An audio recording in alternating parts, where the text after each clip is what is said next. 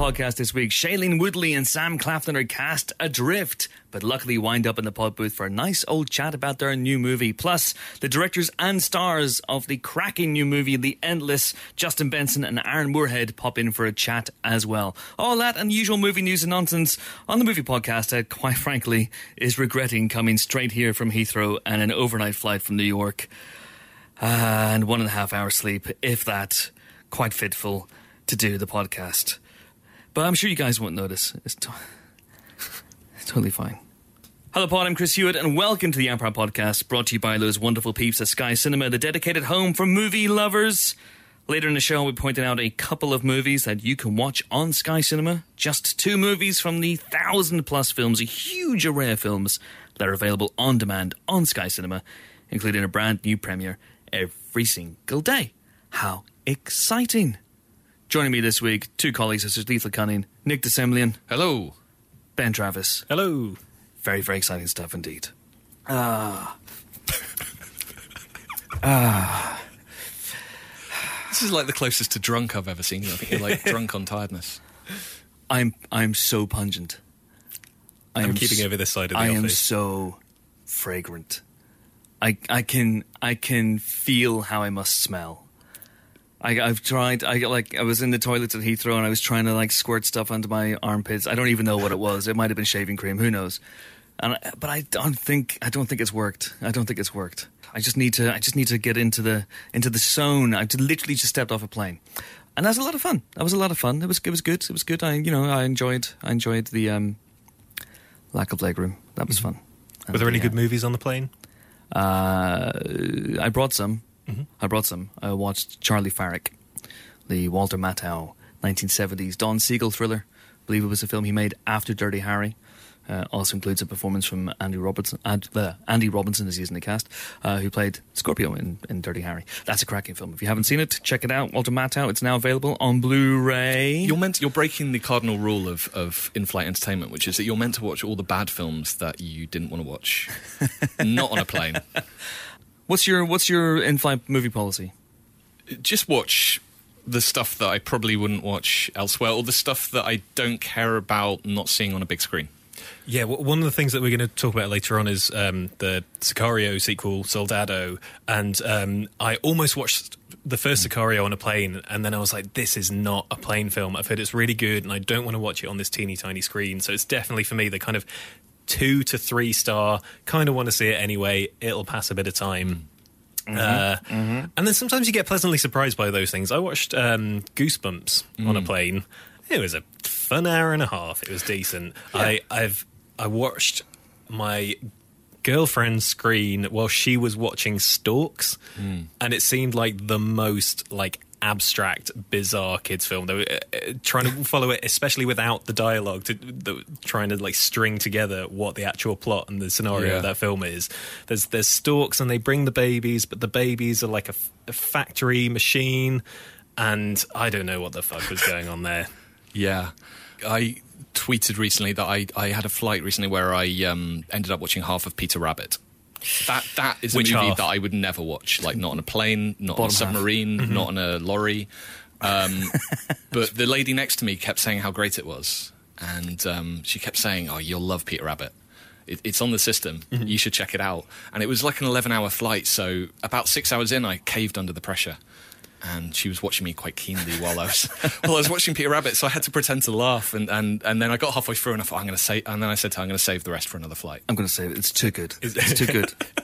I don't want to be this tired or this kind Yeah. of airborne. I need to be, while uh, I'm yeah, watching I need to Peter be at my absolute peak. I need to, yeah, I need to appreciate how the director Will Gluck intended. There's quite a good bit of a badger, but um, I try and uh, generally I watch more emotional films on a plane because Really? Because Because being on a plane makes you cry, I like right? it. I like it. Well, so that's your that's your place to have your emotional release in a Yeah. metal tube, thousands of meters in the air, It's- surrounded by It's strangers. fine. No one's looking at you. Uh, apart Everyone's from, looking away because they're like, I don't want to look at the man who's just like sobbing for eleven hours on this flight to LA. Yeah. That's how Nick gets on the plane. He, he, he gets on the plane crying, and then and then, uh, and then mixes uh, mixes um, Yeah. painkillers with, with alcohol very very quickly, and goes into sort of fugue state. Yeah. And he'll get, he'll get up halfway through the flight, announce "I am Empire," and then try and open the, the emergency exit door at thirty five thousand feet. Yeah, no, that's what I do. I, I get a tomato juice. That's my that's my drink. I only ever drink it on a plane. hard stuff. I only ever drink. I, I do things on planes that I wouldn't do anywhere else, and I I, I got to stress that I'm only limiting that to drinks and and what I watch. But Um, um, yeah, watching Peter Rabbit. So I put like on the you come under greatest. Sh- Mm-hmm. I watched the Greatest Showman, which I missed at the cinema. Had a tomato juice, and I was blubbing away about. I don't know why. It was when they did a kind of um, What were you blubbing away at? uh, the Greatest Showman. There was a musical number. there, was a, there was a musical number where all of the uh, all of the kind of the carnival folk come out onto the street and do a kind of like I can, it's a sort of a dance fight with these angry people who are picketing them. And That does uh, sound emotional. And I just got I just got overwhelmed. Oh, Nick, you, I- I- you saving up all of your emotions to get it out Yeah. in a play. That's that's toxic masculinity in action. We're here for you. You can talk to us anytime. You don't have to live like that. You can feel these emotions in, in other in other places as well. I'm getting weepy at the memory. In fairness, the Greatest Showman drove me to tears at ground level. so I don't know what it would do to me at thirty five thousand feet. Um, and I once watched uh, The Umbrellas of Cherbourg. Now that is. Uh, Hang on, hang on, whoa, whoa, whoa, whoa, whoa. That's got to be, that has to be something you brought on. You, you smuggled that film onto the no, plane it was on the yourself. system. It was on the Wasn't system. on the system. It was on the system. Which were, were you flying? I was flying like Godard Phil, Air? Phil Air. Phil Air. Phil was simply flying the plane. He was flying. Hey everyone, Elman. terrible impression of my brother. Um, but it was a particularly art, art house. It must have been on the way to Cannes or something. And um, you don't have time for a flight. no, I know it wasn't on the way to Cannes, but um, All right. It was. Uh, it was amazing. I should watch that film on a bigger screen because I think it deserves it. Yeah, the umbrellas they demand to be seen on a Mm-hmm. on a bigger screen. I don't like watching films in planes. Really hard to get the projector in for one thing. But what's the old joke? I saw a film in the plane and it was so bad I tried to walk out. Uh, Ollie Richards had a cracking one. By the way, this is in relation to a question, which is from Mr. Harry Lime, who asks, "What's the best movie experience you ever had on a plane, even if it turned out to be in the light of day a crap film?" Ollie Richards uh, of this parish recently tweeted that he was on a plane with someone and uh, he was on a plane with himself and like three four rows ahead he could see this guy watching justice league three times in a row uh, that's a cry for help isn't Yeah, it were they were they okay? Did they stay on the plane? Did they? That's what worrying on yeah. many levels. yeah, that is that's upsetting. Yes. I'm, I don't know if I'm going to be able to carry on with this. po- I'm Just knowing that about that person is out Yeah. there. Maybe, understandably, they kept falling asleep and then thinking, "Oh, I'll have to start it from the beginning." Ah, or they were just so such avid fans who were like Mm. yes they've nailed it they've nailed it a true acolyte of Steppenwolf. Um, I, I think I can challenge that. I that, can challenge that story in terms of plain weirdness because I once sat, sat next to somebody who watched the whole of Law Abiding Citizen, the Gerard Butler movie, Hmm. with the sound off, uh, with no headphones on. Just just watch the visuals for the entire movie. His actions speak louder than words ever could. that's amazing. I did that with you remember um, You watched we- me. we, yeah I watched you uh, like like you watched John Boyega sleep It's another story. flight. Um, What? no, we were flying. Was it Comic Con last year? We were flying to Comic Con, and you were watching an episode of Doctor Who on your iPad. Yes. And I just, I just sat beside you and watched it silently with you. And you had your headphones on. And I was just like watching it, but you, you, because you watch things with the uh, the subtitles on, Hmm. and then you trace your finger along the screen as the words come up. I don't do the second bit, but I do sometimes do the first bit. Yeah. Do like Yeah. Doctor Who Ioki. You can do all the Yeah, voices. Absolutely, it was fun. Mm-hmm. I enjoyed that. That was good stuff. Uh, have you ever watched a film twice on a plane? You ever ever seen a film maybe for the first time and gone right? This is it. I need to rewatch this immediately. Uh, I've never watched anything twice on a plane. Uh, I haven't been on that many long haul flights, so it's, I just still like the novelty. Do you know what a plane is, Ben? It- that's one of the, the flight tubes. It's the flight The tube. flight tube. It's the train that leaves the ground. Okay, and it does the fast bit, and then it's the air bit, and then it's the bumpy bit, The bumpy bit. and then you get off. You get well, depending on how your flight's been. I wouldn't want to presume, but uh, yeah, then you you uh, disembark. Is Ah, okay. is what they actually say.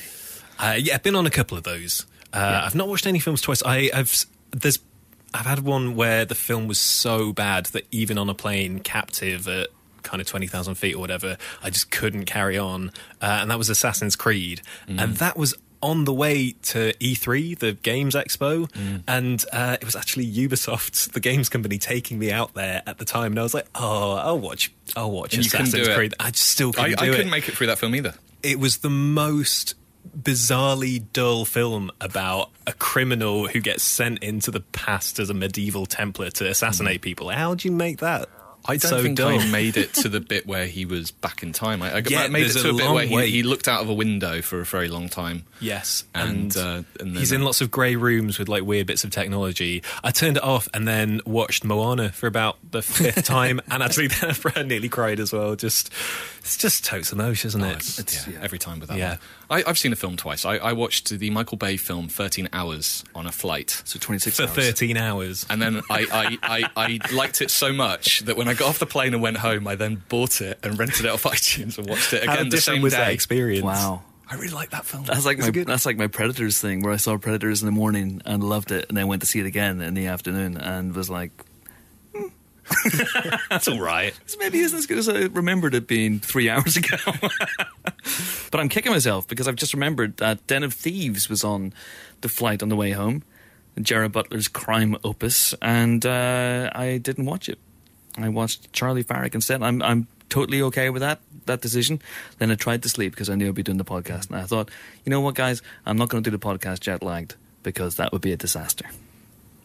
How's it working out? It's Have we, fantastic. have we even started Have we to met? answer this question?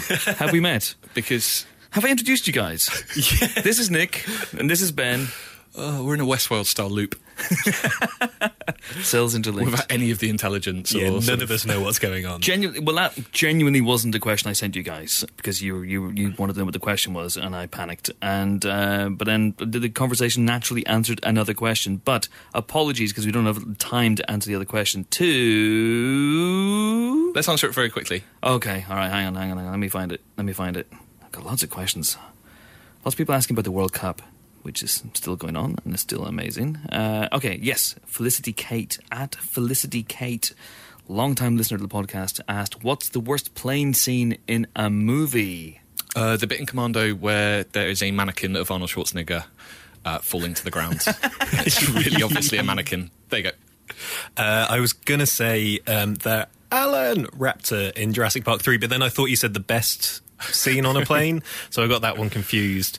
I also had the, the trouser snake in Snakes on a Plane, um, where where the, that guy's You're just he's you're just having a- filthy, Ben, aren't you? You're just filthy. you're just talking about trouser snakes and getting off on planes, and you know you're you've got a dark side, haven't you? It's it's hidden under many layers. Should be called Um, Randy Travis.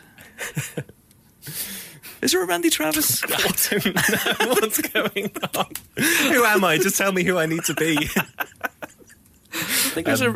I'm going to Google it. You keep talking. I will Google Randy so the, Travis. the other thing I was going to say was it was it's not in the film, but do you guys remember a couple of years ago when that first trailer for The Mummy came out, the Tom Mm. Cruise one? It was the IMAX trailer for The Mummy that was uploaded to YouTube, and for some reason, the file that they Oh, uploaded. yes.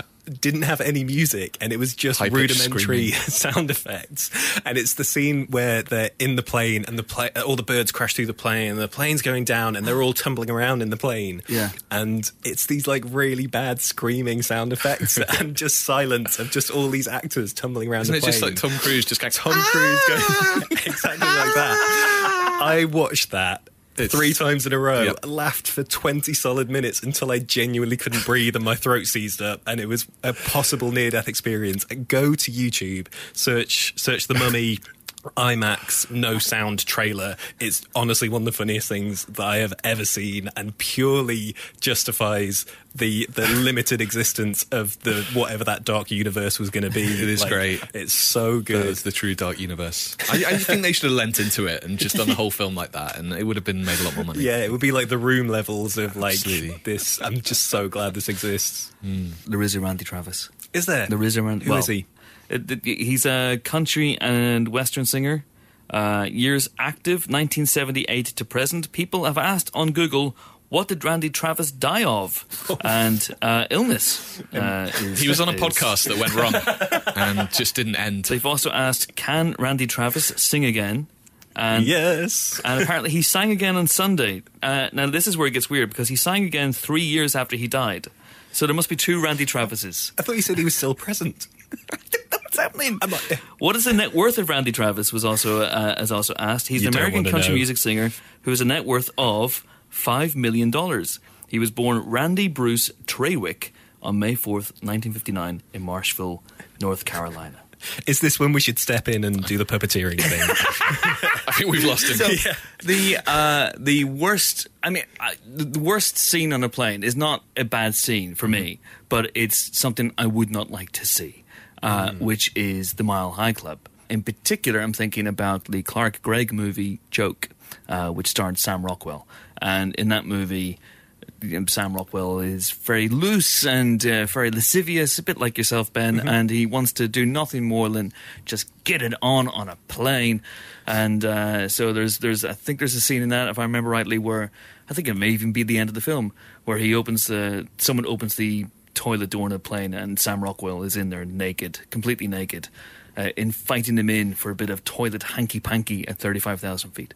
Other altitudes are available. Oh, you got one more? You got Yeah, one I more? would just had Soul Plane. Um, just you prefer your planes The with whole- zero soul whatsoever. yeah, Soul Free, starring Tom Arnold as Elvis Hunkee and uh, Snoop Dogg as Captain Mac. I did have to look those up, but um, I had to review that once, and it was That was your first review of Empire, wasn't it? no. The first one I reviewed for Empire was a film called The Wash, which is uh, Dr. Dre and Eminem. No, Dr. Eminem's in it, but uh, it's Dr. Dre and Snoop Dogg start a car wash.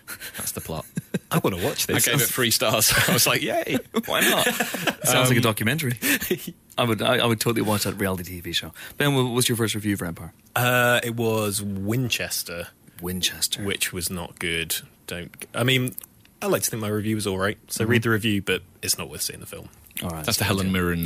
Helen Mirren ghost story. Helen Mirren uh, shooting ghosts, which is not as good as it sounds. Sadly, It's not very effective, I presume. Unless you've got a ghost no. gun. And goes. The whole film is this like big anti-gun message and about like the the the destruction that the Winchester rifle has wrought, and then it ends with um, yeah, people trying to shoot ghosts. It's not. It's not good. Sounds two quite- two stars, not good. a recommendation. Sounds quite good. You watch that, and I'll watch. What was it? The Wash. Uh, the Wash. The Wash. Okay, and we'll compare notes. Okay. Okay, so there you go. If you want to have your question read out in the Empire podcast, uh, you can do so. Oh, hey, tell you what, tell you what will never be in this question in future editions of the podcast, Nick. People ask about the worst plane scenes in movies, and they will not be able to say unlandable two colon upgrade colon holding pattern colon with Carl Weathers as Carl Weathers. The buzz has begun. The buzz, the buzz is huge. If you can hear, like, if you can hear a background hum on this podcast, it's me. It's a me, uh, and b it's just the buzz. The buzz is huge. I think Carl Weathers would be up for it if we just tweeted him. He was He's very positive. I pitched it to him Oh, right. on the podcast. He insisted on having Halle Berry as his co-star. There we go. It was a deal breaker, and then that's where the deal broke. I'm afraid. So, well, well, He's well. a smart man. He, he saw an easy loophole. He saw us coming a mile away. Anyway, if you want to have your question read out in the Empire Podcast, uh, do tweet us. We're at Empire Magazine. Use the hashtag Empire Podcast as Felicity Kate and the other person did. And you can also email us podcast at empireonline.com. And you can Facebook us. Why bother? But you can. Yeah. You can. Ben, you're meant to check that, aren't you? Am I? Yes. I think you are. Yeah. Check it, Ben. Uh, check it for next week. Okay. Let's have a Facebook question for next Okay. week. Let's do that. Uh, so there you go. Okay, time now for our first guest because there's a double whammy of double whammies this week. Uh, Shailene Woodley and Sam Claflin star in a film called Adrift, and they were talking to John Nugent. I don't have any other blurb, guys. I've literally just stepped off a plane. But here's the interview. Yay! Delighted to have Shailene Woodley and Sam Claflin on the Empire Shailene's podcast. yawning already. Just, just so we're all- Guys, I just need some oxygen. We are here to talk about Adrift. Obviously, uh, it's great to see you guys back on dry land. So this is based on a real story, of course. Uh, Tami Tami Oldham Ashcraft and her book Red Sky Morning. So were you f- you guys familiar with the book to begin with? I wasn't. No, I hadn't heard of this story until I read the screenplay in late 2016.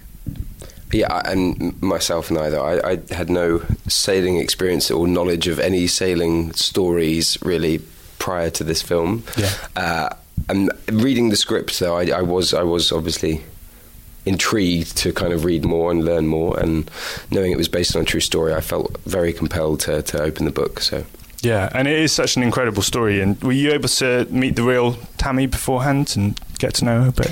Uh, we didn't meet her beforehand. I spoke with her a bit before we commenced shooting. We Skyped a couple times and uh, emailed, texted back and forth, but I hadn't met her until about halfway through shooting when she came to Fiji. And that was an interesting experience. You know, you, you yeah. have this strong desire to get to know her and to uh, be friendly and, and, hang out, and yet also this awareness that it could perhaps be a very traumatic experience yeah. for her, and, and and wanting to draw a line between, um, you know, being professional and wanting to be embracive of her and her experience.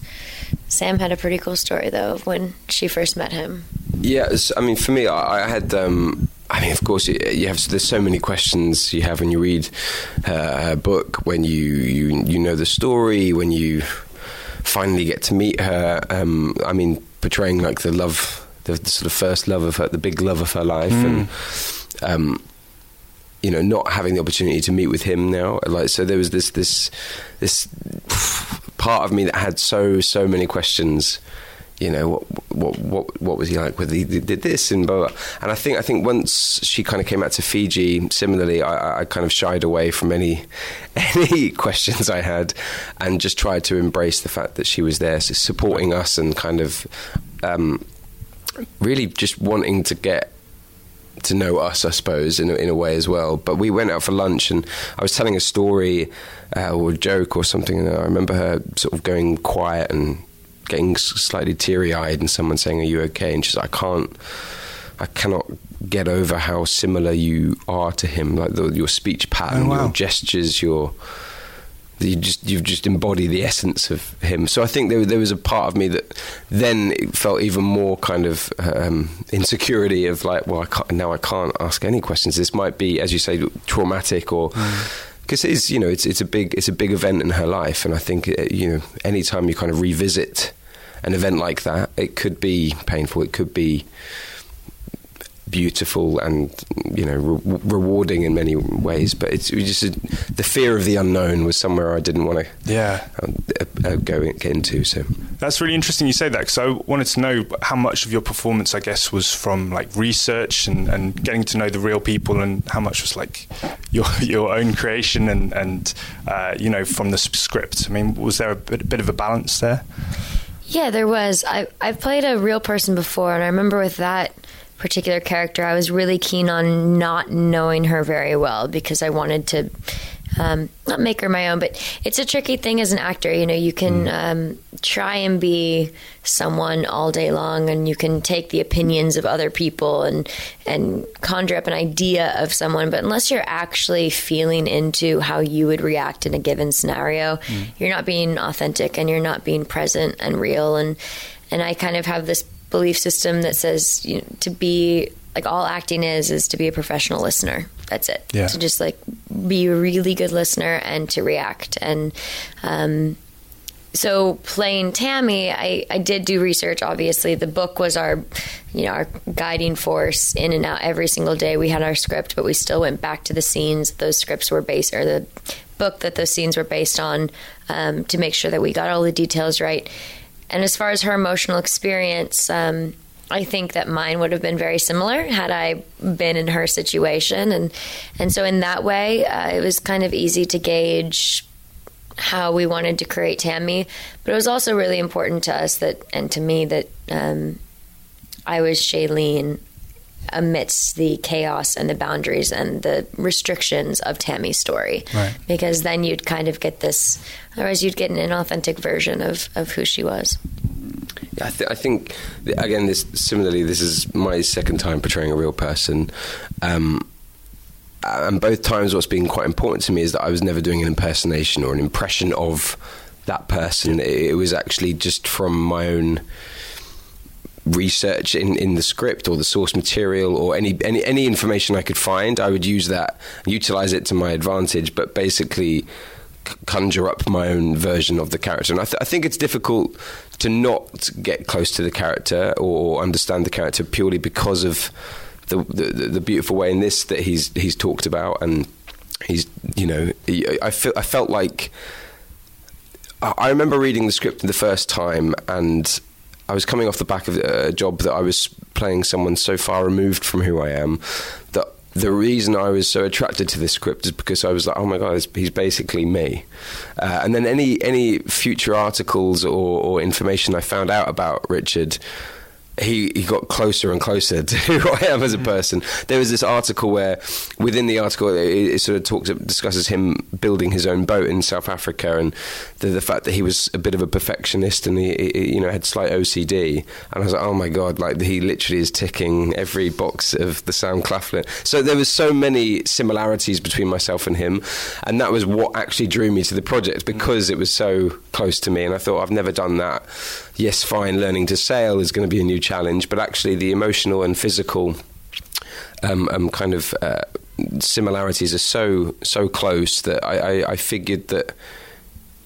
It, it, I needed to get back to myself, if that makes sense. Yeah. And I think, I think, um, so it was, it was, you know, of course, we're not the same person, but there, uh, there was definitely an essence already there for me to work with. So, yeah. So, so how was the shoot then? Because I understand you shot on as little green screen as possible. So, I mean, how are your sea legs? Oh, they're um, they're leggy. uh, we the, the, first days, a couple days out were a little bit rough, um, but meaning there's a lot of puke and there was a lot of uh, discomfort. but after that, we all kind of you know did gain our sea legs, and yeah. whether it was through medication or through uh, they have these armband. Um, pressure point yeah. things that really seemed to help. And I think we also just got used to the water and, and knew what to expect and what to eat before going out to sea. And the whole experience, there were, of course, very challenging, grueling days of being under the sun for 14 hours straight and, um, waiting around a lot. You know, oftentimes on movie sets they use the expression "hurry up and wait," where you, you, have to hurry, hurry, hurry, and then you're sitting around for three hours waiting for lighting. And this movie, a lot of the times, there was no hurrying up and waiting because we had to shoot as much as we possibly could given the current weather and the constantly shifting uh, patterns of Mother Nature being out at sea. But then there also was a lot of a lot of a few days where we were stuck on the boat for. I just remember I was towards the end of shooting. We were we were on the boat and they were doing some helicopter shots, and the sun was in the wrong position, and we were stuck out there for eight hours maybe. That sun, sun. good. but it was so wonderful. I mean, we you know between takes we would jump in the ocean at lunchtime. We could swim to shore. I remember this one day we like raced ashore oh, wow. for a thirty minute lunch and uh, yeah, it's it's hard to complain when you get to do those things every yeah. every other second. And did you become competent sailors by the end of it? I mean, how are your sailing skills? Um, um I, I, I, well, I, I look, I, I know my way around a boat. I know how to handle not ropes but lines and sheets. I, and uh, still way better than. Yeah, I mean it, it's what what you, you we quickly realise is it's a very physical thing. Like to, to, to, be a sailor is, is incredibly physical, not and, and, demanding, and it's not only physically actually, it's mentally the focus and, and the concentration you have to always have. Like if you're a sailor on your own on a boat, you won't sleep. Like you can't sleep for too long because the boat could go off course. So you literally can nap for like little periods of time. I mean, the, I mean, you can understand why there's the hallucinations at sea and what have you. But mm. for us, I mean, we obviously only experienced the sailing in small doses. Um, we had an incredible marine team sort of supporting us every step of the way. Um, and, of course, when you're doing film, there's repetition, repetition, repetition. We weren't able to have too much repetition purely because of the speed in which we were moving at. Yeah. Um, but you know, if if we did make anything look a bit bogus, then you know we were able to go again, if you know what I mean. But at the same time, there was definitely moments where, and I think this is actually for me one of the most challenging things because you're in the heat of the moment. We had a very short window to shoot certain moments, and uh, they'd be having they'd have a camera pointing at a sail, and they'd say, "Right, Sam, Shailene, can you go and stand in front of the camera and do something that looks sailor-like?" you know, so we'd have to quickly go to the marine team, go right, what would I be doing here, and we'd have to learn on the fly in the moment. Okay. So I think I think as much as we kind of do look quite competent as sailors in the film, uh, much of it was kind of learned in the like so quickly that I probably couldn't repeat it now. Um, but I, I, I honestly really, really took to it. I, I fell in love with the ocean. I fell in love with being on a boat and, and the kind of moving around, the, the sort of unchoreographed dance that happens before your eyes. I mean, it's it's quite amazing. These sort of ducking and weaving underneath these sails that are swinging from side to side. The boat shifts, your weight has to shift. It, it immediately is. It's really quite poetic and, and, and beautiful when you're kind of in it and when you're really properly sailing. And at times we really were, and we literally were. And we was not only sailing ourselves, but sailing a crew of like 20 people below decks who were all throwing up. Yeah. Um, you know, it was, it was just really, it was really, really exhilarating. And when you're in charge, like, I'll never forget the first day that they left. They, you know, that I went on the Hazana, the beautiful yacht that that, that we end up crashing into a hurricane.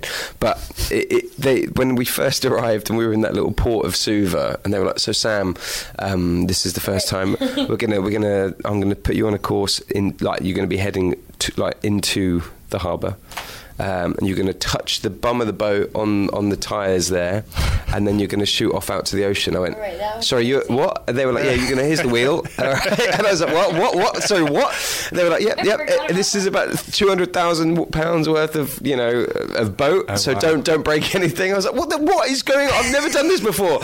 and then we, we did. We did it like four or five times in a row, and that was like just as we're setting out He was on the expedition. in the. Yeah, I mean, it was honestly like driving a car Like for a the three-point first time. turn yeah, I mean, yeah. it got like a 17 point turn in a really, really expensive yacht. Ah, Very God, it was it was terrifying. But but you know, again, we, I, I felt well supported, and um, yeah, we were we were very lucky. Yeah, I think that's all the time I have. But uh, guys, thank you so much for your time. Thank you. And well done for not puking through the whole interview. Okay, so that was Shailene Woodley and Sam Claflin talking to John Nugent. And now it is time to delve into this week's movie news. What is happening? How is it happening? Who's it happening to? And when is it happening? Should we start with the Once Upon a Time in Hollywood picture that we were, we were discussing before we turned the mics on? Uh, so this is the very first look image from Quentin. What? I need to turn the mics on. Is this a Yeah, hang on. Yeah, a keep talking. Keep talking. hello, hello? Yeah, that's better. That's better. Yeah, yeah. Hang yeah. on, has he not been Yeah. plugged in? No, Ben's not. Pl- you, you okay? Talk, talk, talk, talk. I'm so confused. There you go. No, it's fine. It's Am I back? Am yeah, I you're back? back. You're back. Hey, Just, just here's a Joshing. jape. Just, this is a jet like good jape. jape. Jet like jape. Jet like jape. Woo. He was trying to talk. Okay. So the, what were we doing again? Why are you uh, making this harder? It's already really hard. You're the one who's going to have to edit this as well. So You, you maybe you should be called Randy Travis with filth mouth like that. Ben, you were talking about Quentin Tarantino's new movie. Quentin Once Tarantino's new film. Am I the only guy being professional here? Ben, uh, Once Upon a Time in Hollywood, uh, the Qu- Quentin Tarantino film. We've had our first look image from that. We were discussing it um, just before we turned the mics on. And uh, yeah, so this is our first look at Brad Pitt wearing some very fashionable looking double denim uh, and Leonardo DiCaprio wearing a sort of mustard turtleneck and a, a very louche uh, tan jacket. very similar to one I had from Banana Republic. Oh, really? Very, very swanky. That's new information that you've just heard for the first time. for the very first time. Uh, have you got a mustard turtleneck? I, you know, I may have had at one point. Please Um, come in in that outfit. No, no, this is like this is old. Uh-huh. Like in my in my twenties, when I was being a, a louche. A Yeah. louche, uh, what's the word? Uh, Lothario. Yeah. like I could ever be a Lothario. And our own uh, our own writer Simon Crook has has pointed out on Twitter that um, DiCaprio's ensemble outfit is almost exactly the same as Mindhorn's. He just yeah. All, needs- all he needs is the eye patch, and then he's he's all the way there, and and a, a cushion Yeah. under the uh, under the mustard Which top. which begs the question: Is this a Mindhorn prequel? it's part of the MCU. Yeah, It was only a matter of time before they branched that film out into uh, prequels, sequels, Is this animated series. series. Is this Once Upon a Time in the Isle of Man? Because I would be, I would be absolutely up for that. Yeah, when they've been saying that the Manson side of it is actually just like the background of the story, it's because the meat of the story is the origins of Mindhorn. yeah. yeah. That's the true plot. So Pitt, Pitt is Cliff Booth. Uh, Excuse me? DiCaprio is Rick Dalton. Cliff Cliff Booth. Cliff Booth. Um, so DiCaprio is kind of the late '60s Hollywood star, and um, Pitt is playing his kind of stunt uh, coordinator. It's kind of a bit of a Burt Reynolds, Hal Needham dynamic, I think, Yes. from what we've heard. It's pretty cool. It's a cool image. Yeah, It's I know cool. we've got our kind of reservations about some of the subject matter of this film, but seeing those two in an image together and the prospect of them working with Tarantino, I, I mean, it's massively exciting. And this is the start of, uh, I think production kicked off the other week. And there's so many other good people in this as well. You've got uh, Margot Robbie and Al Pacino and just like a load of new and classic stars Kurt all together. Russell, Oh, Timothy yeah. Olyphant's in it. Damian Lewis is playing Steve McQueen. Yeah. Which is interesting because I'm pretty sure Damian Lewis is older now, or very close to older now than Steve McQueen was when Steve McQueen died in like 1980. I think he died Mm-hmm. Right. 1980 or 1981, something like that. Dakota And Fanning, Luke Perry. Luke Perry. I mean, this is a this is. I'm very very excited about this, and now we know that it's a Mindhorn prequel. I'm even more excited. Uh, but genuinely, I think we were talking about this before we came on air. Uh, if I were Tarantino, I would look. Well, I'm maybe what two weeks into filming. If I'd seen Crookie's tweet, I'd be like, maybe we need to look at the costume again. Yeah. Um, maybe I just, think he should double down. it. Add add to the eye patch. Go all the way. Uh, the eye patch and the ability to to, uh, to discern whether people are lying. Mm-hmm. This is huge. Okay, so Once Upon a Time in the Isle Man coming very, very soon indeed. It's exciting.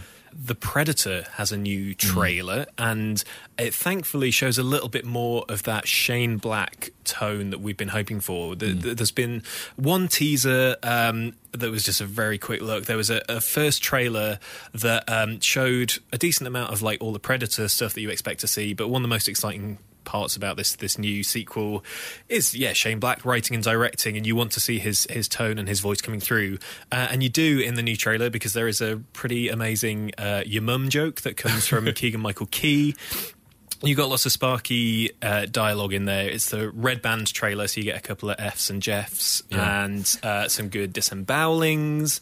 Oh, and, love a disemboweling. Oh, yeah.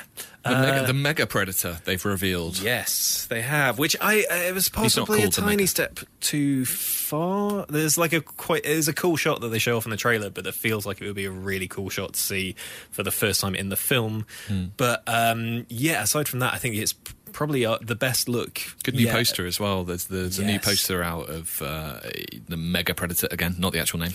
Uh, it's like giant hand with a predator skull in it, with the spinal The spine, column and yeah. lots of green ooze. It's it's looking cool. It's shaping up. Yeah, I'm excited about this one. I mean, maybe a little bit less exciting is the uh, news that there will be another Spider-Man spin-off. Venom is not going to be the end. Morbius is coming. and it Morbius stars is a- Jared yeah. Leto.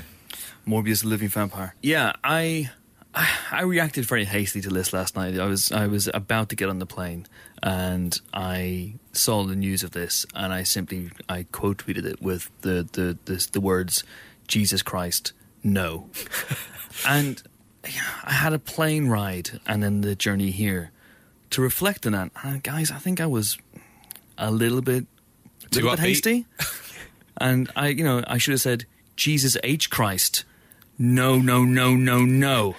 And this is this is no reflection on Jared Leto, who is a, a fantastic actor in many, many films. This is, uh, for me, I just I, I I read, uh, you know, every day's Christmas Eve at Empire, but I, I just feel that this is maybe a spin off too far.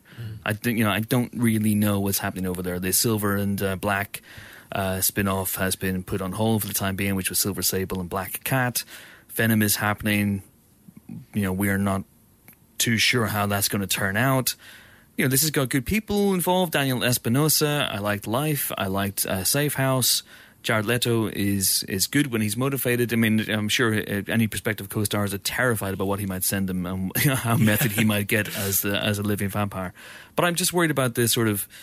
This feels like there's a slight scraping of the bottom of the barrel. That that Sony are trying to set up the Spider-Man universe, and they don't have Spider-Man in these movies. So how does that work? How does that how does that you know gel together ultimately? I think there's a glimmer of hope with this one. It's being directed by Daniel Espinosa, who um, did Life, which was surprisingly good. I thought I really And really liked it. I guess if if the, the the tone of the character and stuff, if there is uh, a slight possible like horror bent to this. I know uh, there's been quite a bit of trouble with something like the New Mutants, which was very actively trying to do this horror take on the comic book genre. But it sound it's such a strange character to pull, um, especially when you've not got Spider-Man in play.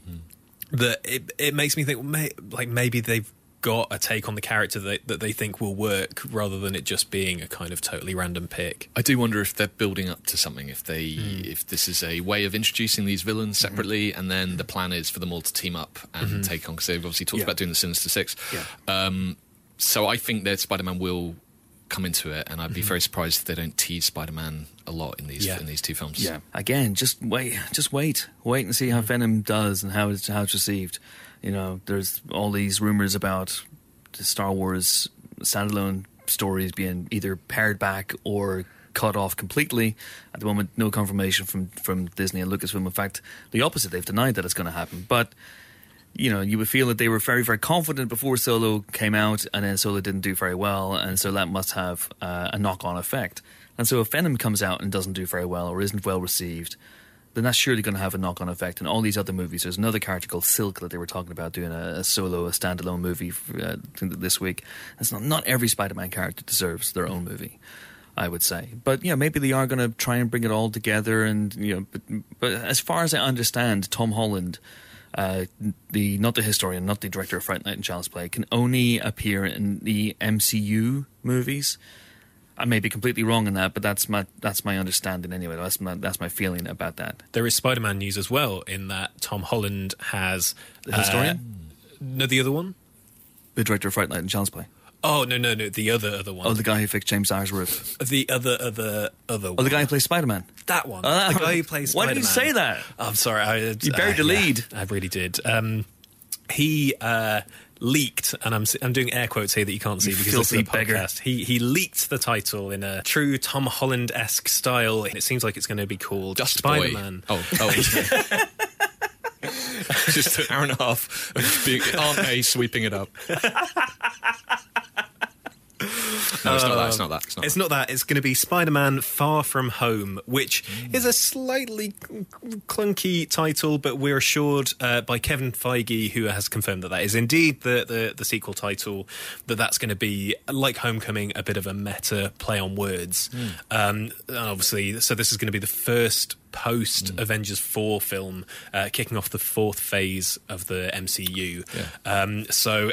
Uh, Glean from that what you So will. it's a bit of a it's a bit of a European vacation style thing. yeah, isn't so it? they're going to be filming it in London, and So they're going uh, to meet Eric Idle and they're going to destroy Stonehenge. Yes, I would love it if this was a stealth remake of European Vacation. And every time he bumps into Eric Idle, Eric Idle's just pissing blood all over the place. oh my god, that would be so great. it would be great. Look at May, Big Ben, the Houses of Parliament. They should do that. There's still time. There's still time. So what else has happened? Uh, oh, uh, while we're on the MCU, uh, James Gunn has shared uh, he's he's finished the Guardians of the Galaxy three. Good for him. Screenplay, uh, as we expected, it's it's called Guardians of the Galaxy Volume Three, um, and Feige has said that they're going to be shooting that early 2019. So even though obviously a lot of the MCU is up in the air um, until uh, kind of after Avengers Four, the very beginnings of, of the next phase of the stuff that we know about is starting to take shape. Um, They're going to have to do so much in secrecy. yeah. So much in secrecy. Let's imagine Guardians 2 is Guardians 3 is the first movie of 20. Hang on, I get my dates mixed up here. 29. Hang on. 2020? 2020, right? 2020. Yeah. So the first that's the first film of hang on a second. So 2019. When's 2019? Is that next year? Next year. I'm very jet lagged. Uh, 2019 is next year. So we know that there's three films. They're, th- th- that's safe. They're in the bank. Uh, so 2020, let's say Guardians 3 is the first movie, and then there's two other slots. And say if one of those was, say, Doctor Strange 2, just guessing, you know, they can't even announce that. They can't Yeah. even say it's Doctor Strange 2. So there's every chance that Scott Derrickson might be right now writing and prepping a movie in secret. And how do you do it on a, on a movie of that scale? How do you do casting on a movie of that scale? It's going to be very fun finding out. But uh, last thing we should talk about is another movie that's filming right now, and it's a huge film. It is Top Gun 2. There is a role up for grabs, uh, and that role is Anthony Edwards' son, Goose's son. and yes, that's a Gosling. But yet, Ryan Gosling is not in contention for this. The three frontrunners are apparently Nicholas Hoult, Glen Powell, who still brings back terrible high five memories for me, and Miles Teller, whom I have never shaken his hand or high fived. So, uh, who do you think's the uh, the who, who who would you choose from that? I know who I would choose. Who would you choose? I'm going to say Nicholas Hoult just because his surname is, is alphabetically higher up. That is an entirely arbitrary means of, of, of casting, but I like it. Yeah, um, yeah uh, I, I honestly don't mind which of them. i I feel I feel relatively nonplussed about Top Gun Two. It just seems like a uh, one of those films that everyone for a long time has been saying, "Oh, Top Gun Two is it ever going to happen? Is it ever going to happen?" But the chances of it of recapturing what the first one did because it's just a, a pop cultural mm. kind of you're entity. You're Come on, Ben, leave. Just leave. Just leave. I'm out. You're I'm out. Disgrace. Come on, you're not playing with the boys here. Um, hey. I'd say I'm, I'm, guessing that the direction they're going to go in is that Baby Goose is going to be quite a troubled character. Like his dad is is dead. He uh, it was a plane that did that was involved. Mm-hmm. He's angry. He's uh, he's confused, mm-hmm. and so I think Miles Teller. I'm leaning towards Miles Teller because I think he can. You think he can do the inner turbulence mm-hmm. and the um, and uh, you know you can probably look pretty cool with a pair of shades on as well. The other two are fine. I'm going Miles Teller. Oh, okay, that's controversial. I would have him way down on my list. I, I, I would go Nicholas Hoult, but close second is Glen Powell, who is very much an up and comer, and I think probably the closest facial resemblance to Anthony Edwards out of the, uh, out of all three of them. So there we go. That is it for this week's movie news. Okay, so as you know, this week's podcast is sponsored by Sky Cinema, which gives you unlimited access to the best movies at home, whenever and wherever you want in the best possible way. I've been a Sky Cinema subscriber for many years now. I love the choice they offer. In fact, I watched a film on Sky Cinema on the way to LA last week. Uh, they got over a thousand quality movies on demand ready for me to enjoy whenever the heck I want. Uh, this week, Sky Cinema is grouping together a whole bunch of Pixar's greatest hits in the Pixar collection. And why not? After all, this is the studio that redefined modern animation in so many ways. So, obviously, you've got the Toy Story trilogy in there. Of course, that's a given. You've got Brad Bird's The Incredibles and their true masterpiece, the one that stands out for me, head and shoulders above all others, The Incredible Up. But I'm going to single out this week the Good Dinosaur, which is sometimes seen as a lesser Pixar effort, but it absolutely destroyed me. Uh, it's set in a world where dinos didn't become extinct, and we see a young dinosaur who is separated from his family. He tries to get back to them with the help of a silent human. It is absolutely gorgeous to look at. I found it incredibly moving. It's very insightful about loss and family. And frankly, if you don't shed a tear at this, you're dead inside. There you go. The Good Dinosaur. That's my first pick this week. My second pick is from the Queens of Comedy Collection, which is still available this weekend. It's got some fantastic female fronted comedies on there.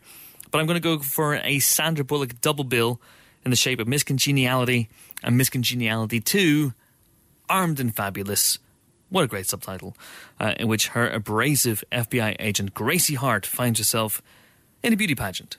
Frequently very funny, anchored by a great performance by Sandra Bullock. Both movies are a lot of fun. So there you go The Good Dinosaur and a Miss Congeniality double bill. Can't say fairer than that. And join me next week for more Sky Cinema related fun. Time now for this week's final guests. It's another double whammy. They are the directors and stars and writers and creators, and they probably did the catering as well, of the new film, The Endless. They are Justin Benson and Aaron Moorhead, and they were talking to James Dyer in an interview that took place after the podcast was recorded. So I don't know how it went. They might have slapped each other. Who knows? But hopefully it went very well. Uh, enjoy. So, welcome to the Empire Podcast. Justin Benson and Aaron Moorhead, creators of The Endless, which is out this week. Uh, when I say creators, I do, of course, mean uh, directors, stars, writer, cinematographer, editors, visual effects supervisor. Have I missed anything out? We helped produce it too. Producers, yeah. best boys. What I mean, are you prodigiously talented across a large spectrum, or massive control freaks, or both? Uh that's weird. I don't. This is this is Justin. I'm actually. I'm pretty sure I'm not talented. I'm pretty sure I just did all these jobs for a really long time, and uh, you just do something enough, and you become proficient at it. I don't think I was naturally good at anything ever, though. Yeah, you suck. Yeah. yeah. Um, yeah, I think it's. I, I think that's exactly it. Is we we prefer it that way. We found that it's part of our process. But when we started, we weren't being control freaks. We we just couldn't afford to have someone else do it. And uh, and then you know slowly we've we've experimented, say on like a music video or something with uh, with people doing doing one of the jobs that we normally just pick up ourselves, and just it, it, it works out fine, but something's off, and we don't really know what it is. We just found out that part of our process is getting our hands dirty. Um, you know, look, if we're making a, a Marvel movie or something like that, I'm sure they're not going to be like, "Yeah, guys, just just go all in. Don't worry about it. You can be in it too." You know, but um, but uh, we we have found that just the the process of um, of needing to do it ourselves becomes part of the creative process rather than uh, um, you know stepping back and having someone more talented do it. Well, this is the James Cameron school of filmmaking, isn't it? Like he's a guy who could do many of the jobs on the set, and often does kind of step in and do that, uh, which bodes well. Yeah, yeah. Uh, uh, For us, we kind of model it after Soderbergh or something like that, where he just he's got you know the the energy of just yeah, of course I'm going to do it, of course. Well, The Endless, as we say, is out today. In fact, it's out today, and this is, I mean, I mean, literally a cult sci-fi. Would you care to give a stab at explaining the nuances of the film in a way that doesn't make anyone's heads explode? Okay, so this is this is spoiler free, right? So It's we're just spoiler-free. giving- We're just giving a pitch. Yeah, just Yeah, just okay. vaguely with a with a with a hint of of, of plot. Okay. Uh, it's about two brothers Yeah. living in Los Angeles in poverty, and uh, we find out very early in the film that about a decade ago they fled from a UFO death cult, a bit like Heaven's Gate. Um, and in the very beginning of the film, they get a message from the cult saying, We're still here, basically. And it opens this rift between them because the younger brother had been pulled out by the older brother, and the younger brother saying, um, you know, that was our family, and I hate our lives right now. So why did you do that? And, and so, after some debate, they decide to just go back, see what their family's up to. Um, you know, just for a night. It's they're not going to stay. They just want some closure.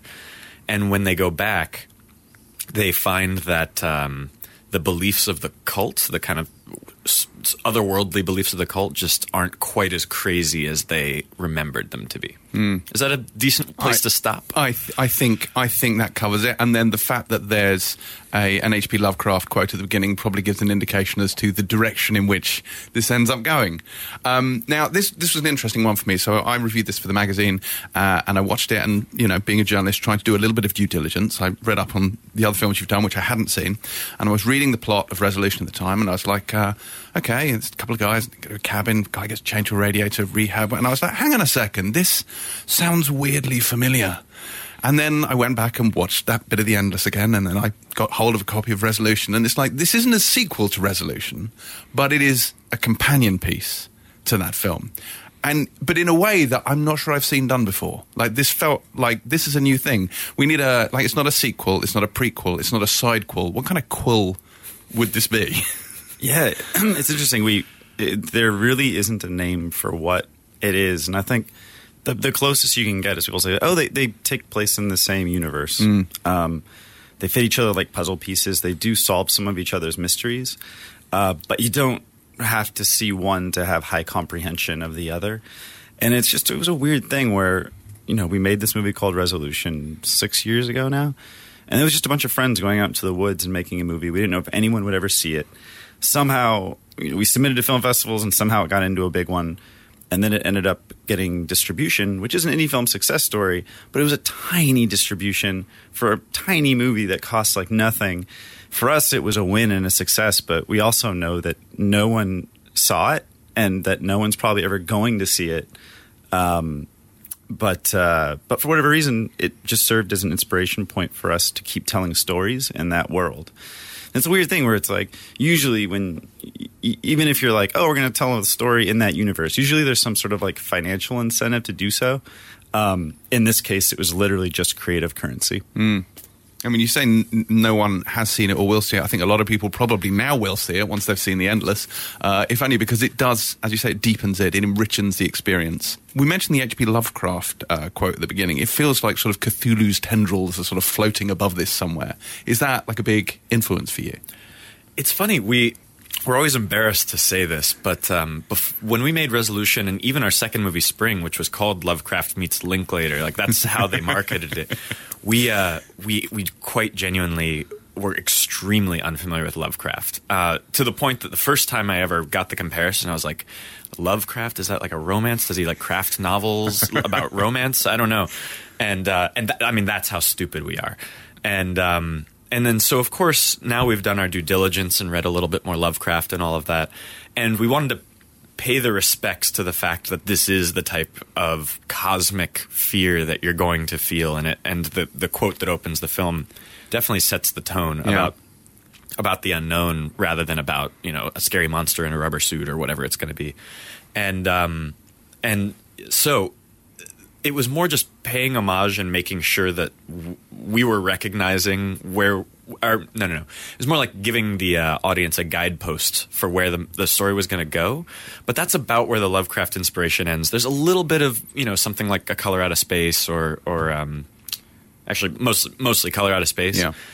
Um, but uh, but really, it's more just the the feeling of it, the the cosmic fear, and the idea of an ancient entity that's that's so old it's incomprehensible. Um, that's that's a Lovecraftian idea that that actually we intersected before we had read Lovecraft.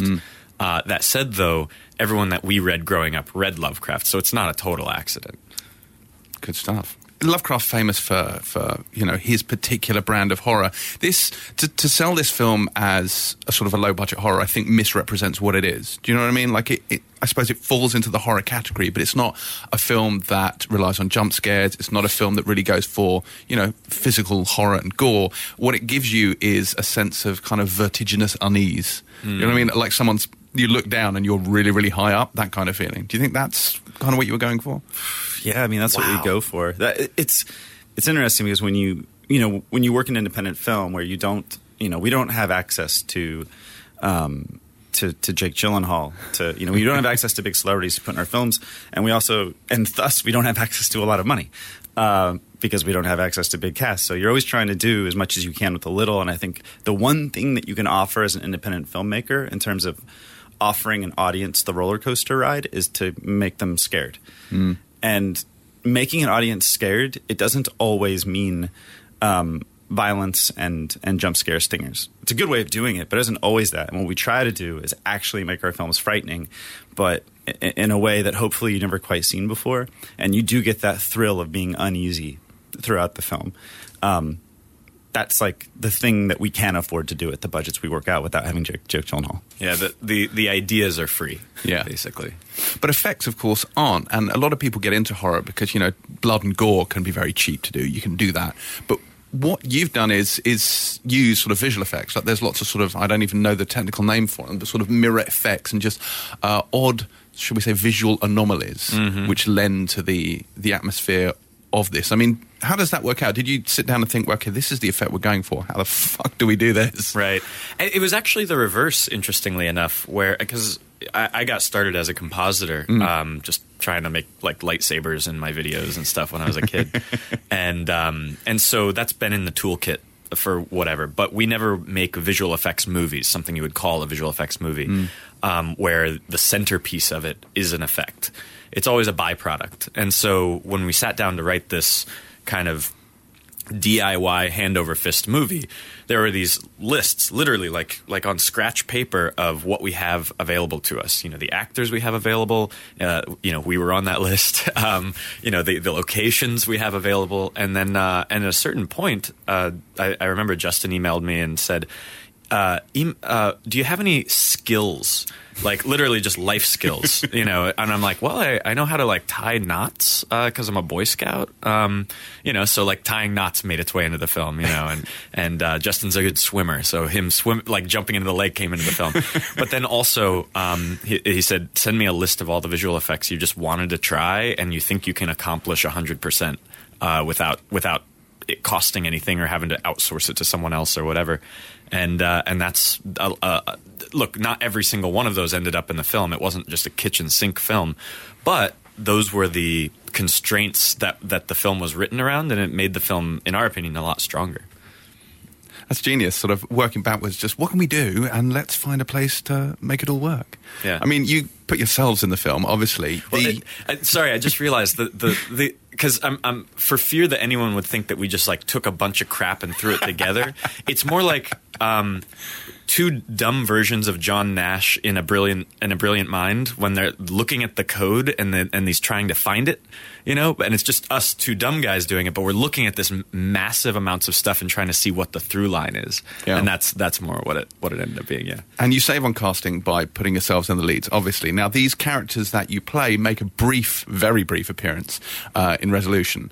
Um, why those two? Was it?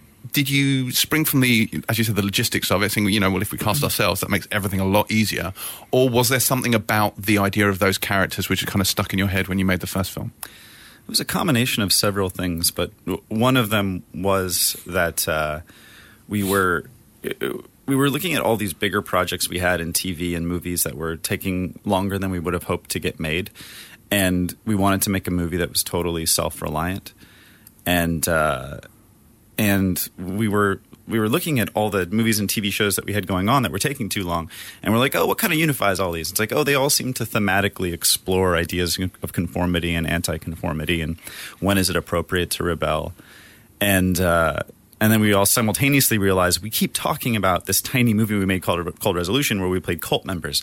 Well, wouldn't those cult members be a really interesting way to explore themes of conformity of anti-conformity and you know we literally own these characters uh, and if we were to go tell a story with them again we'd be self-reliant and and we could just do it and that's something we were talking about last night was just that it's like oh can't could we find if we wanted to recast these roles uh, it'd be weird. There'd be some movie in existence that call, that's called Resolution, and then there's two characters, and all of a sudden they're different people in the next movie. And it's like, oh well, again, no one's seen Resolution, so does that matter that much? But there is also there's this thing of like, yes, there are a lot of very talented actors in Los Angeles who would probably work with us on a movie. Would they want to be on call every day for like six months in rehearsal, pre-production, on set, and in post-production, and not getting paid for it? Probably not. I mean, even like a really struggling actor would be like, I don't really want to hang out with you guys that much. And even if they did, I we our our guilt would overwhelm us and all of that. We did that for resolution. Those poor guys, you know. Um, but yeah, it, it's it's a whole bunch of things. If if we ever if anyone ever pointed to one one of the reasons, the, the reason sounds too surface level to have cast yourself. You know, like continuity from a movie no one saw. Who cares? You know. But but if you add the continuity, the fact that we wanted to do it, the fact that we wanted to be self reliant, and we knew that we were capable, you know, and you add all of mm-hmm. those things up, it, it makes way more sense than than something else. I mean, did you see yourselves always as as behind the camera filmmakers, or were you looking as acting as an equally sort of viable strand of this? Because I know you guys have acted before. I particularly love your credits on Contracted Phase Two as handsome officer and less handsome officer. Did you have to fight over those particular credits? Or No, actually, I think I volunteered. so, yeah. Because it, well, what was fun is it was just like, just call us that, and they're like, well, which one, which one's which? And I was like, you know which ones, you know which ones to do. Um, wait, what was the question? Great. Well, so acting versus directing, essentially. Where where did you envisage yourself when you set out? In front or behind the camera? Oh, uh, I, I think we both definitely saw ourselves as um, behind the camera. Um, but that said, though, acting just kind of became part of that filmmaking umbrella we were talking about Yeah. before, where we just, you know, um, uh, we view editing and acting as as all part of making the same cake, and uh, and that's that's just it, it's something that is. Um, it is an art and it is a craft and it's hard. It's all difficult and, and it requires a lot of study and practice and preparation and um, and uh, emotional uh, presentness and, and all of that. Um, but we, we view it as just part of making the film rather than like, all right, this is, I am now, this is actor Aaron is appearing and director Aaron's going away or something like that. Well, The Endless is out today on, I want to say, Blu ray as well as in cinemas. And also, uh, Resolution is still available. Once you've seen The Endless, I'm sure you want to go and see that. So, you know, do that too. Uh, guys, thanks very much for coming in. Thank you for having us. Thanks. Another turbocharged, very brief intro there for the Justin Benson and Aaron Moorhead interview, but that was it. I hope you enjoyed it. Uh, it is time now to talk about this week's movie reviews. What is happening in the world of the world? Um, the big film this week is Sicario 2 Soldado, or Sicario 2 Day of the Soldado in the States, which is the worst title for a big film I've seen in a long time. I don't understand what the day of the adds to the American title. It's very I don't strange. why you have two Spanish words and then throw in a bunch of English words. It doesn't make any sense. But then the war on drugs doesn't doesn't make any sense either. Hey. It's a metaphor, Chris. You know, just saying it went over your head. I, I got it. That's how you brawl. That's how I brawl. uh, so yeah, I think you know, uh, people were some people were maybe a little bit concerned. The first film was so great. Sicario was such a um, a left field thing when it arrived. Uh, even the cast didn't think it was going to work when they were making it. They were like, you know, Josh Brolin's talked about that, that he and Benicio del Toro were like, yeah, this didn't really work. Yeah. This isn't going to be anything. Uh, it turned out to be amazing, and I think uh, a lot of that's to do with the director Denis Villeneuve and the cinematographer Roger Deakins. Neither of whom are back for the sequel. Correct. So I think people were a bit concerned this was going to be an inferior effort. In fact, it is very excellent. It is, indeed. it is Furier. It is inferior. I'm not going to say superior, but definitely inferior. Yeah. Um, it's really good, and it, it takes the story on. Emily Blunt's uh, character Kate is not back this time, so the story is focusing on Josh Brolin's character uh, Matt Graver and Benicio del Toro's character Alejandro Gillick. Um, both of the of whom are back. Yeah. And it sees the situation being intensified. Graver is told by his superiors to whip up a war between the drug cartels, and as part of that, Gillick kidnaps the daughter of one of the big drug bosses and abducts her, drives her across the border, and uh, basically the movie follows the shit that goes south. Yeah. Um, Literally and metaphorically. Yeah. In this one. This is interesting because I really, really liked the last film, but the Emily Blunt's character did disappear in the last third of the movie as the focus shifted onto Josh Brolin and, uh, and specifically Benicio del Toro. And a lot of people have been discomforted slightly, I think, by the fact that Emily Blunt doesn't feature in this movie at all, although there is talk that if they do a third, she might come back for that. Is there a strong female character to take her place in a way, or is this just a great old, big old swinging sausage fest with good action scenes? I think she is missed a little bit. There is a, a, a pretty decent female character in, in the form of Catherine Keener uh, playing CIA boss Cynthia Ford, who is kind of keeping an eye on the guys. But the, but Kevin Hazard. Yeah, Kevin has. you definitely, uh, you definitely miss Blunt. I think uh, she really brought. You know, you, you saw everything through her eyes, and that perspective is is missed a little bit. But it's very good. It's um, it's very nihilistic. It's very dark. It's very bloody. Um, there's really good action in it. I'd say the flaw maybe is that it's very much the middle part of a trilogy, and it doesn't really wrap things up. You Yeah, know, yeah, yeah. It doesn't really Yeah. have a sort of satisfying finale but there's lots of good stuff in it. It is tense as hell. It's um, if you remember in the, the first film, the scene where the convoy is going down into Mexico, um, and it's that was one of the tensest action scenes I've seen for a long time. There's some stuff in, in this Yeah. movie that challenges that. Yeah.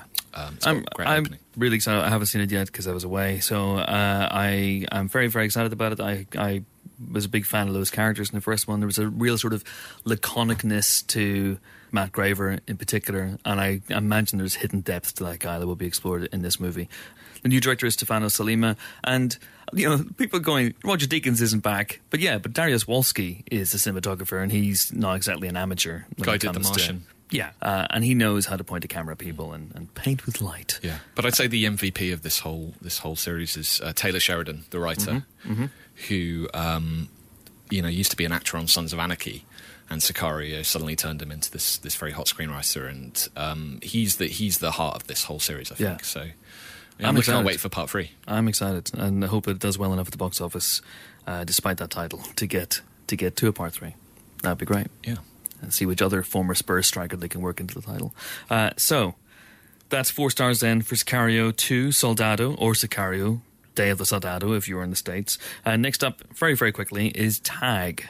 Yeah, so this is a uh, big Hollywood studio comedy in a year where big Hollywood studio comedies are, are doing fairly well between things like uh, Game Night and Blockers. Uh, this is based on a Wall Street Journal article which told the true story of a group of uh, American school friends who, 30 years on from graduating, are still playing a game of tag. And they uh, the game is on for a month every year, uh, and they basically all kind of uh, meet up, but also well sneak into each other's lives in order to to kind of tag each other when they least expect it. And on the one hand, it's just uh, a silly game that they've just never got over playing, uh, and on the other hand, is something that means that they see each other every year and they keep up in each other's lives which is a lovely, heartwarming story. And sadly, it has been turned into a film that for me didn't keep any of that sense of, of heart. Um, so you've got a really strong cast here. Uh, it's led by Ed Helms, who plays Hoagie, who's the, the first person we meet when the game kicks off again. Uh, and he is trying to uh, tag the likes of Jon Hamm, uh, Jake Johnson, Hannibal Buress, uh, and the final friend is uh, played by Jeremy Renner, who is very much the, the Hawkeye of the group who has never been tagged in the entire game. And it's their mission that this is the year that they are finally going to tag Jeremy Renner. Um, the thing that's a, a shame here uh, is that, like I said, yeah, the story is about about these friends kind of making sure they keep up with each other and uh, kind of re-enter their, their, each other's lives mm. and but instead of following elements of that kind of heartfelt part of the story it's just a lot of really an- annoying, zany pratfalls about the game itself, and it really quickly becomes clear that actually they're not interested in the problems each other are facing in their lives, and it's all about the game itself.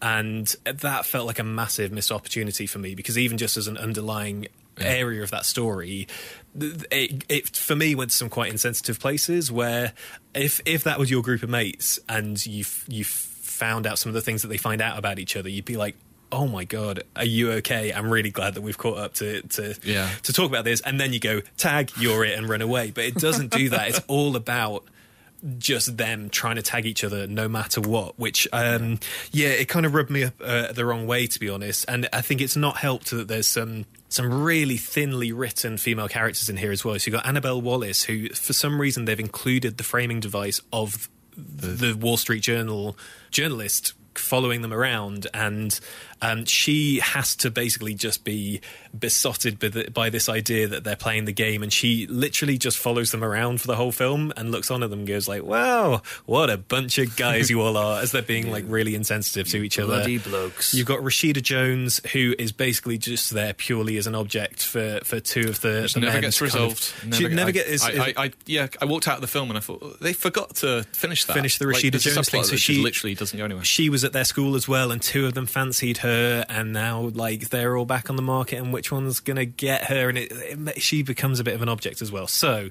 uh, yeah, really disappointing to be honest. This one just doesn't uh, seem I hoped funny, it was right? going to be, and it's not funny. That's the other thing. It's And not it very wastes Jon funny. Hamm. Waste Jon Hamm. Hannibal Buress gets some good laughs. He's the only one of the main five who really gets some good laughs. Mm-hmm. Yeah, disappointing this one. Uh, two out of five for Tag. For tag. Tag, you're not it. Mm-hmm. Uh, two out of five. Two stars and not a recommendation. Also given two stars this week is Adrift. Um, sorry, Shailene. Sorry, Sam Claflin. Please don't poke us with your big oars. Last but not least is The Endless, which James absolutely loved. I'm really looking forward to seeing this. Uh, it is out this week. It's also out, I believe, on video on demand. Do people still say that? Is this 1973? What's happened? But it is a, about two brothers who were part of a cult and they receive uh, a package which draws them back into the world of the cult and things go really, really weird and trippy and existential uh, from there. And Benson Moorhead are directors to really, really keep an eye on. Uh, I believe, actually, on Endless, one of the uh, features, one that comes out on DVD and Blu ray, is going to be their second movie, Spring, which is in a weird way uh, a, a, a, movie that sets up the Endless in a, in a strange way. But James called it an effective micro budget sci fi horror that makes up in confidence and competence for what it lacks in frills. Uh, it surely can't be long before they're invited to bigger things, Benson and Moorhead. So four stars then for The Endless, and don't be frightened by the by the title. It's just under two hours. So there you go. That is it for this week's Empire podcast, brought to you by Sky Cinema. Join us next week for more film-related fun. We'll be joined by Natalie Dormer, star of Game of Thrones, of course, and uh, the new film In Darkness, and possibly Rob Brydon, star of Swimming with Men. Very, very exciting. Hey, maybe we can do Nick. Maybe we can do an Al Pacino off with uh, Rob Brydon. Oh yeah. Okay. Ah. I don't think it'll end well for us. Ben Pacino. I I can't. I've never done an impression on Fozzie- this Fozzie podcast. and I'm never ever going to do one because I, I just um, can't. that was like my Jar Jar Binks. That but was- I I enjoyed that. That was promising. I'll, I'll workshop it. Say hello to my little friend. Just when I thought I was out, they pull me back in. Anyway, until an auspicious occasion, it is goodbye from Nick Semlyen. Goodbye. It's goodbye from Ben Travis. Goodbye. Oh God, he started. There's no stopping it. Once the genie's out of the bottle, this is it. Wow, amazing. And it's goodbye from me. I am off to, well, frankly, go to sleep. Uh, it may be needed. Anyway, thanks for listening. See you next week. Bye.